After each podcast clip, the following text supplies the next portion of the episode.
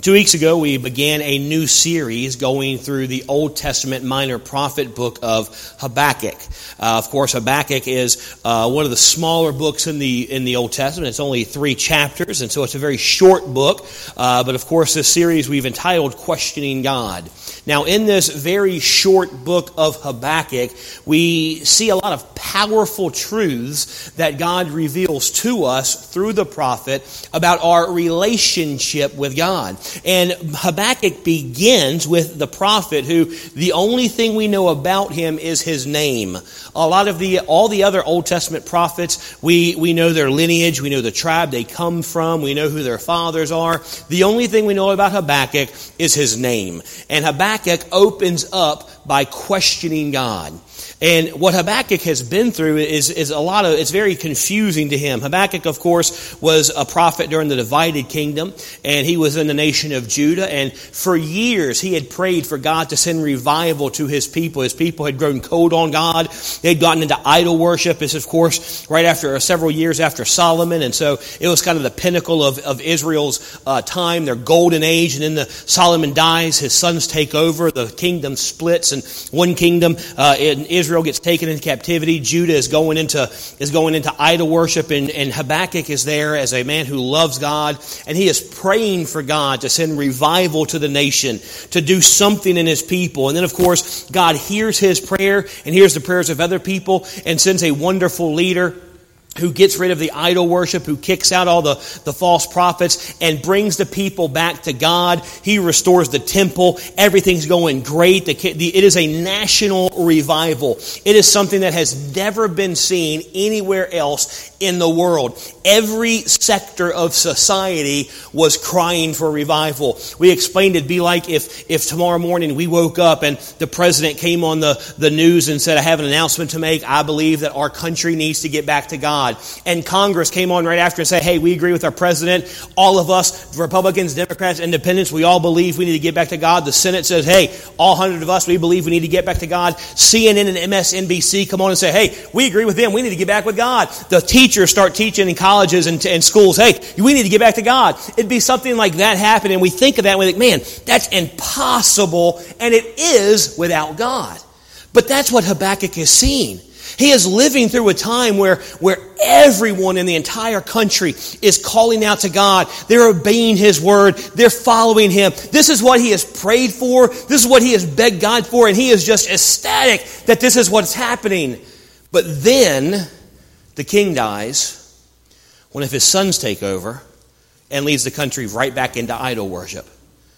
And Habakkuk is, is looking at God saying, Why are you doing this? Why, why did you let your people go this way?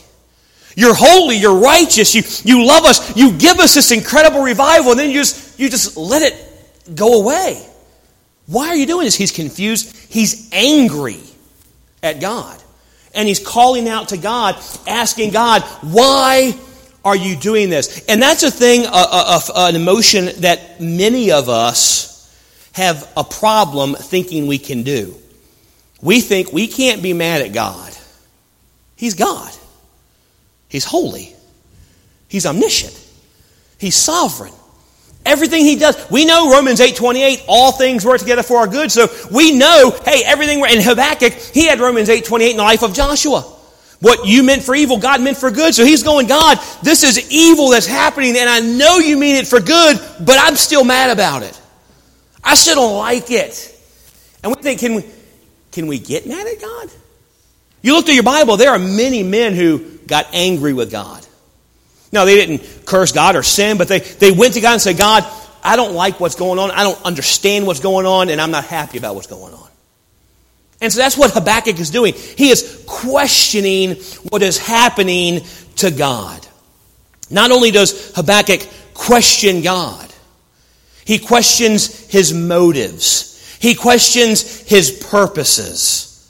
But after he kind of calls out to God in anger, in confusion, kind of demanding, hey, God, you tell me what's going on, God answers him.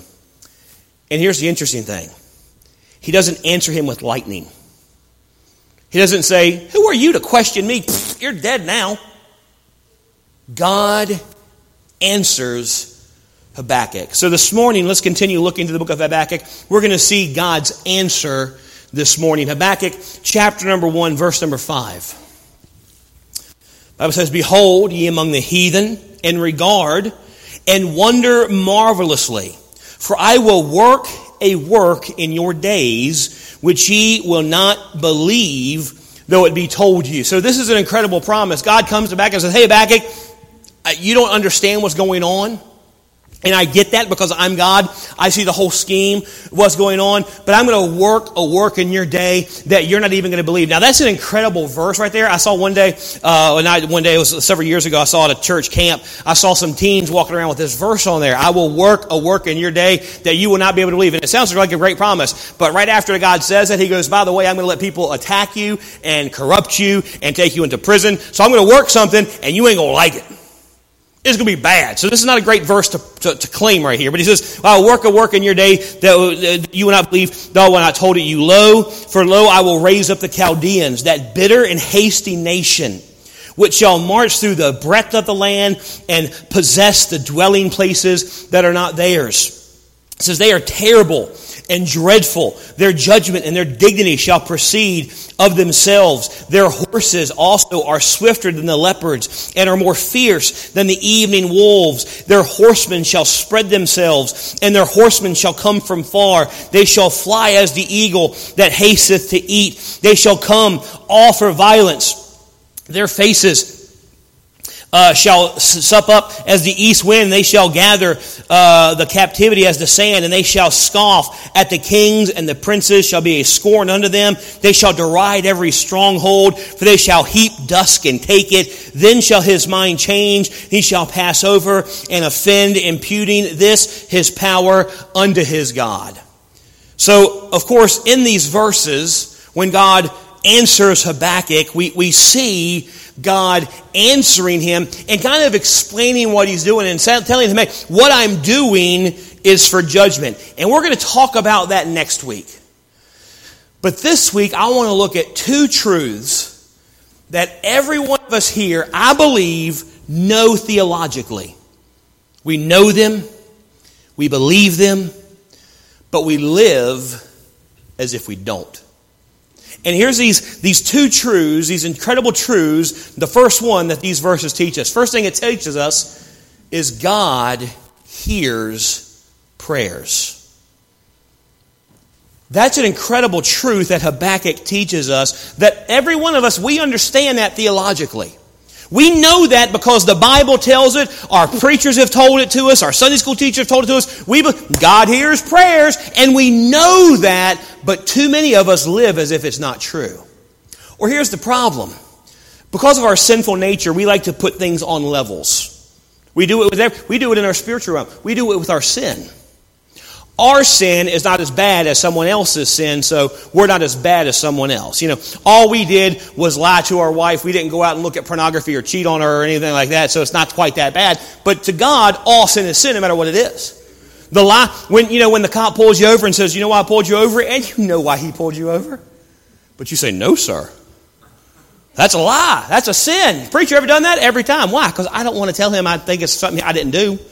You know I pulled you over? Oh, yeah, because my blinker's broken. Now, I didn't notice that, but let me go ahead and ticket you that as well. So you don't want to get yourself in more trouble. But like, oh, that's not a big deal. To God, it is. We also do it in our walk with God. We look at people in the Bible. We think they're super Christians. So of course God, of course God would listen to Habakkuk. He's got a Bible book named after him. There's a book of the Bible named after him, so of course God's going to hear him. He's a super Christian. Just I'm just a mediocre Christian.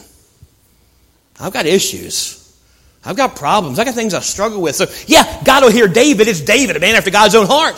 Of course, God's going to hear Abraham. He's a friend of God. Of course, he's going to listen to Moses. It's Moses, for goodness sakes. But why would he listen to me? And so we think, well, God listened to them because they're better Christians. God listens to the preacher. God listens to this evangelist because, man, they're really in touch with God, but God doesn't hear me. One of my favorite Bible verses is Peter in the book of Acts. Talk about the Gentiles, but he says, I perceive of a truth, God is no respecter of persons. What that tells us if God hears Habakkuk, who, remember, he's not coming to God saying, Oh, precious holy God, I love you so much and I trust you so much, and I'm just, I'm just, I'm so glad you're doing a work in my life. He's going to God and saying, Hey, I'm mad. You need to explain to me what's going on. If God would hear him, God hears me. God hears prayer. If you read scriptures, if you read the Bible and you study them, you see that everyone in them, everyone that God uses, everyone that God talks to is a mess. They've all got issues. They've all got problems. They've all got sins in their life that we thank God they're not in our life. From the very beginning, people had issues. In the Bible, God meets with murderers. He meets with adulterers. He meets with thieves. He meets with prostitutes. He meets with people that we wouldn't want to eat dinner with. But God meets with them, He hears them, and talks to them. God meets people going through extremely horrible, difficult circumstances. God meets with people going through incredible victories. The Bible tells us no matter who you are, no matter where you came from, no matter what you're going through, God meets with you. God hears your prayer. God meets everyday people in everyday circumstances. God hears our prayers when we call out to Him, even when we call out in frustration, even when we call out in confusion. Even when we call out questioning what He is doing in our life, God hears our prayers. Habakkuk isn't saying, God, I love you, I trust you, but I got, got a quick question if you don't mind. Habakkuk is saying, God, I don't like how you're running things. I don't, under, I don't like what you're doing, and you need to listen to me. You need to tell me what's going on. He calls out in anger. He calls out in doubt. He calls out in fear, and God hears him. That's a powerful truth that too often we miss this morning. That, t- that tells us you don't have to have everything together for God to hear you. All you have to do is call out to Him. You don't got to have the perfect life for God to hear you. All you have to do is say, God, I don't know what's going on. God, I need your help. God, I need you, I need you to speak to me. Lord, I need you to do a work. Lord, I need to know what's going on because my life's a wreck and I thought I was doing everything right. I'm trying to serve you and follow you and everything's falling apart and I don't get it. God, tell me what's going on. God hears when we call out to Him. No matter what we're going through, no matter how we feel, no matter where we come from, God hears when we call out to Him. And that is a simple truth that we miss. We understand it, but we don't think it applies to us. We don't get the depth of that truth, the depth of that fact. We see, but we see this teaching throughout the entire Bible. In the life of Abraham, God comes to Abraham in Genesis 12. At this time, he's Abram. And he tells him, says, I'm going to make you a great nation. I want you to leave where you're at, leave your home, go to a place I'll show you. And I'm going to make you an incredible nation. And at this time, Abraham's 75 years old. He's 75 years old. His wife's uh, pretty old too. She has no kids. She's barren. The Bible says she is barren.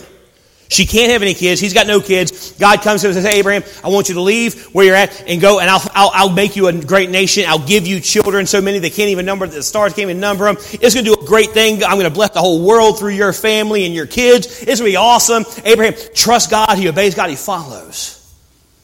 15 years go by. No baby. No kid. Abraham still believes, but Sarah's having some doubts. So she comes to Abraham and says, Look, I know God says He's going to give you a bunch of kids, and maybe He didn't mean through me. Maybe He meant through someone else. So here's my, here's my handmaid Hagar. Here's my maid. Go have a baby with her. So Abraham goes and he gets his wife's handmaid pregnant. She has a child, Ishmael. Now, this isn't the child God promised. This is the Joseph. And God tells Abraham that. Ten years after Ishmael's born, Sarah, at 90, 25 years after the promise, Sarah gets pregnant. So, ladies, there's always hope for you. Amen? Sarah gets pregnant. She has Isaac. Well, now you have in the same camp, you have Ishmael, who's 10 years old, and Isaac, who's newborn. They're both sons of Abraham. They have the same father, but they have a different mother.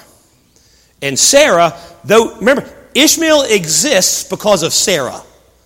Abraham didn't cheat on her, didn't go behind her back. He didn't do it. It wasn't his idea, it was her idea. Ishmael is alive because Sarah had a bright idea. But Sarah hates Ishmael. She hates Hagar. She says, There's no way that this kid is going to get Isaac's inheritance. So she comes to Abraham and says, Abraham, kick him out of the camp. Now, in this time, we don't we think that's no big deal. He's just kicking her out of the house. She'll find another place to live. No big deal. She'll just go somewhere else.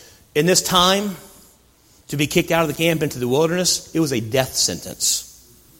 I mean, it's, they're in the desert. There's, there's no food for them. There's no water for them. They, the, they stay together there because there's safety in numbers, there's help in numbers, there's supply in numbers. But he's kicking them out, and there's nowhere for them to go. There's no help for them. There's no hotel. There's no 7 Eleven down the street they can get a drink from. He is kicking them out, and they are going to die. And Abraham is torn up about it, but he listens to his wife because, hey, if mom ain't happy, ain't nobody happy, right?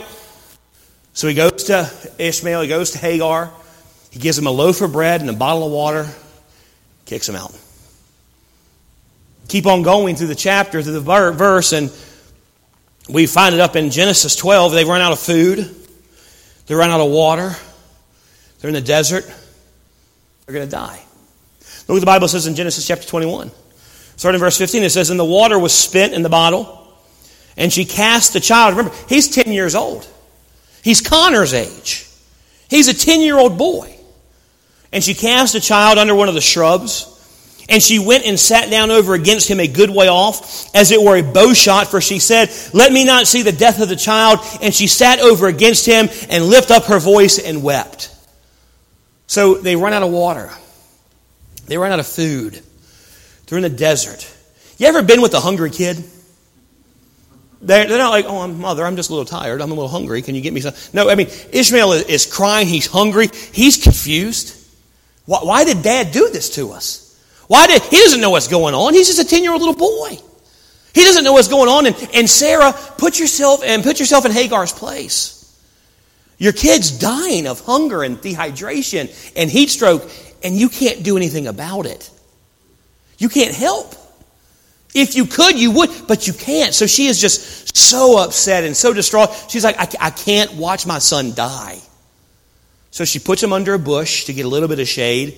She goes a couple hundred yards away and sits down and just waits for him to die. Because he's going to die, and then she's going to die. It's a pretty bleak circumstance. But look what the Bible says after that. Ishmael, he's screaming out in hunger. He's screaming out in confusion. Hagar, she's screaming out in anger and frustration, mad at Abraham, mad at Sarah, mad at God for allowing this. Look what the Bible says. And God heard the voice of the lad. And the angel of God called unto Hagar out of heaven and said unto her, What aileth thee, Hagar? Don't you? Sometimes God asks some some really. You're like, seriously, you don't you don't you don't know what's bothering me? I'm hungry, thirsty, and dying. Let's start with those three right there. What aileth thee, Hagar? Fear not, for God hath heard the voice of the lad where he is. God heard Ishmael. And he sent an angel to tell Hagar. He goes, Hey, why, why are you upset?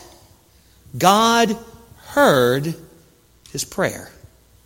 God heard your son. He goes on to tell Hagar that Ishmael will also have 12 princes and they're going to become a mighty nation just like uh, Isaac will. But at, at that moment in history, in the vast expanse of the universe, with everything going on, God heard a little boy cry. Why? Because God hears your prayer. God cares about you. Now, it's easy to say, well, Ishmael, he's a Bible character. He's Abraham's son. He's not the chosen one, but he's still, he's one of Abraham's son. That's got to get him some special favor with God. Bible characters are in the Bible to show us how God interacts in everyday life. No matter what you're facing, Now, what you're going through, no matter how small or insignificant you feel, God hears your prayer. This truth throughout the Bible. Exodus chapter 2. God comes to Moses.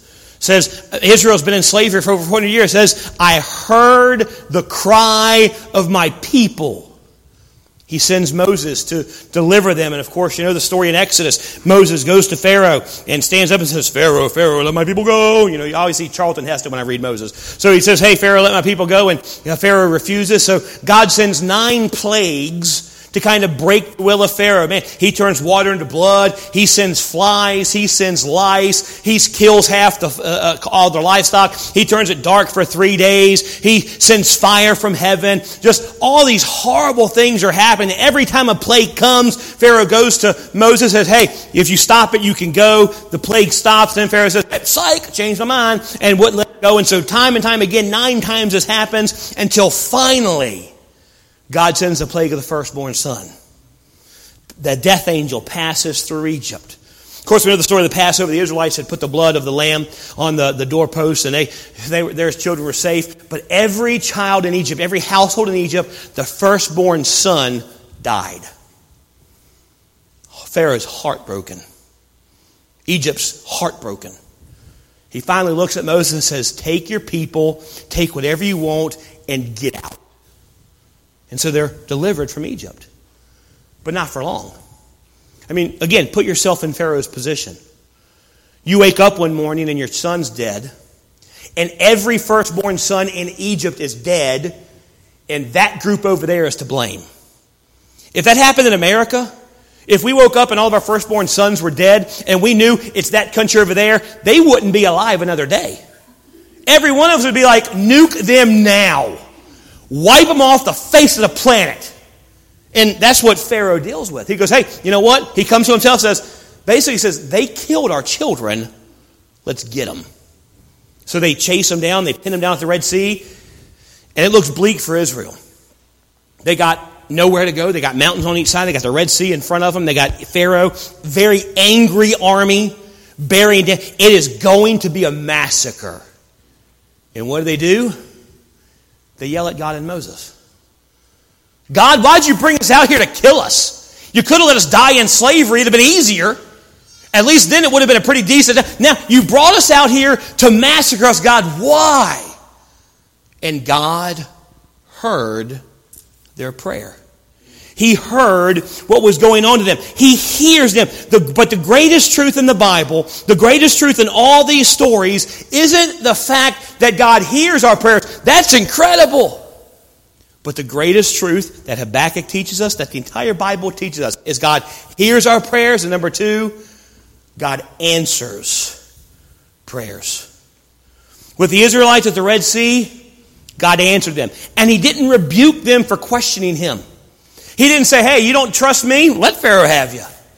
He puts a pillar of fire to stop Pharaoh, sends a wind to part the Red Sea. They cross the Red Sea on dry ground. They turn around to look. Pharaoh's coming at them at the Red Sea, and God just shuts it up and destroys their enemies and delivers them in an incredible, miraculous way. God answers Ishmael's cry and he saves him and Hagar and makes him a powerful leader. He answers Habakkuk's prayer. In verse 5 again he says, Behold ye among the heathen and regard and wonder marvelously, for I will work a work in your days which ye will not believe, though it be told to you. God tells Habakkuk, Hey Habakkuk, I hear you. I understand why you're upset, but listen, I'm doing something. I'm answering your prayer. I am working all this out for something greater. Time and time and time again, the Bible teaches these powerful lessons. God hears prayers and God answers prayers. And He doesn't respond to the people that He responds to because they're awesome. They're a mess. They've got issues. They've got huge, glaring problems. He answers them because He loves them. God is aware of what's going on in your life right now. That's one of his characteristics. He's omnipresent. God is everywhere at the same time. God is involved in everyone's life at the same time. God is aware of everything you're dealing with right now. When David realized this in Psalms 8, it blew his mind. Psalms 8, chapter 3, he says, When I consider thy heavens, the work of thy fingers, the moon and the stars, which thou hast ordained, what is man that thou art mindful of him? David said, God, look at the stars. Look at creation. Look at the expanse of your creation. I am amazed with all this that you are aware of me. I am amazed that you would care for me. I am amazed that you would listen to me and you would answer me. And David's understanding of the universe, it was extremely limited to compare to ours. David didn't know anything about the universe. He thought, he thought that the, the sun revolved around the earth. He thought he was literally the center of the world, of the center of the universe. He thought everything focused on him, and he's still like, God, with all this, I'm surprised I'm the center of the universe, I'm surprised you're focused on me. Now, we know, I mean, the universe now, the observable universe, is 92 billion light years across. That means if you sat on one end of the universe and shined a flashlight, it would take 92 billion years for someone on the other side to say, hey, did you see that light? That's how, I mean, billions of galaxies, billions of stars, billions of planets. And God, the Bible says God's named every single one of them. And in that huge expanse of God's awesome creation, the earth is a teeny tiny speck. And you are on that teeny tiny speck. And God's aware of you. And God cares about you. And God hears you. And God answers you. He is aware of you to the point that he, he knows all the days of your life. See, sometimes we think, oh, God, God's aware of us. We think us collectively, the church, God's aware of. Yeah, God's aware. Yeah, that's true. But no, no, no. God's aware of you. He's so aware of you, He knows the day you're going to die before He ever made you. He is so aware of you, He knows every single hair that is on your head or the ones that used to be. He knows everything about you. He is aware of all that. God is aware of every problem you face. He's aware of every trial you go through. He's aware of every joy you receive. We know that theologically, but we don't live that practically. Too many of us, we believe, oh, God hears prayers. God answers prayers. Let me ask you a question. How come we don't pray? How come we don't pray like God hears and answers prayers? We believe, here's what I think. I think we believe God hears and answers prayers, but we think He answers no too many times. So He's going to say no, so why even bother asking? Or He doesn't answer the way we want to. Now, I believe God answers yes far more than we realize, but there's two reasons I believe that we don't think He does. There's two reasons I believe we don't live like God hears prayers I got answer. Here's the first one. We give credit where it doesn't belong. About a month ago, we had a work the church. Got a lot of work done, did a lot of things. Well, uh, Brother David Eccleston and DJ, and they had a lot of other help, but they, they rebuilt the retention wall that's down there right outside the gym. And it, it, they did a great job. That thing's going to be there until God burns the world with fire. It is sturdy. It is. They did an incredible job. Now, when they were done, I didn't go down there and look at it and say, man, y'all sure have a great hammer. Man, I need to borrow that hammer. That's a good hammer right there. Look what that hammer did. No, the hammer, the saws, they were just a tool in their hands. They did the work, but they used tools to get done. See, what we do, God answers our prayers, and we credit the tool. I got a great doctor. I got a great mechanic. I sure got a good lawyer. I got good, good boss. They give me a good raise. We credit, we praise the tool instead of the one using the tool. We ask God to do things, and He does things through tools. And instead of crediting Him, we credit the tool that He uses. He answers yes, but we don't see yes because we miss what He did, and we think, man, we sure are lucky. No. God answered prayers. Let me give you an example from my life. The Keens, of course, they just got back from, from teen uh, camp. Parker was supposed to go. He worked, he worked every event. He raised the money. He did everything he needed to do to go. He was set to go. And before he went, his mother prayed. Said, God, I want you to keep him safe at camp. Lord, I want you to make sure he's protected at camp. Two weeks before camp, he falls rollerblading and severely breaks his leg and his ankle. Breaks his tibia, his fibia. I mean, it was flopping around like a fish. It was bad. Had to have two surgeries to fix it. So, of course, he can't go to camp now. And that's, man, that's too bad. But during his stay in the hospital, his blood pressure was severe. Well, one, one doctor said impressively high. And blood pressure is not something you want to be impressive. Because like he's got impressively high blood pressure. Everybody, well, it's just a trauma. It's just because he's in pain. It's just because of the break. It'll level out. Well, there was one doctor, an anesthesiologist, that looked at it and said, there's something more going on here.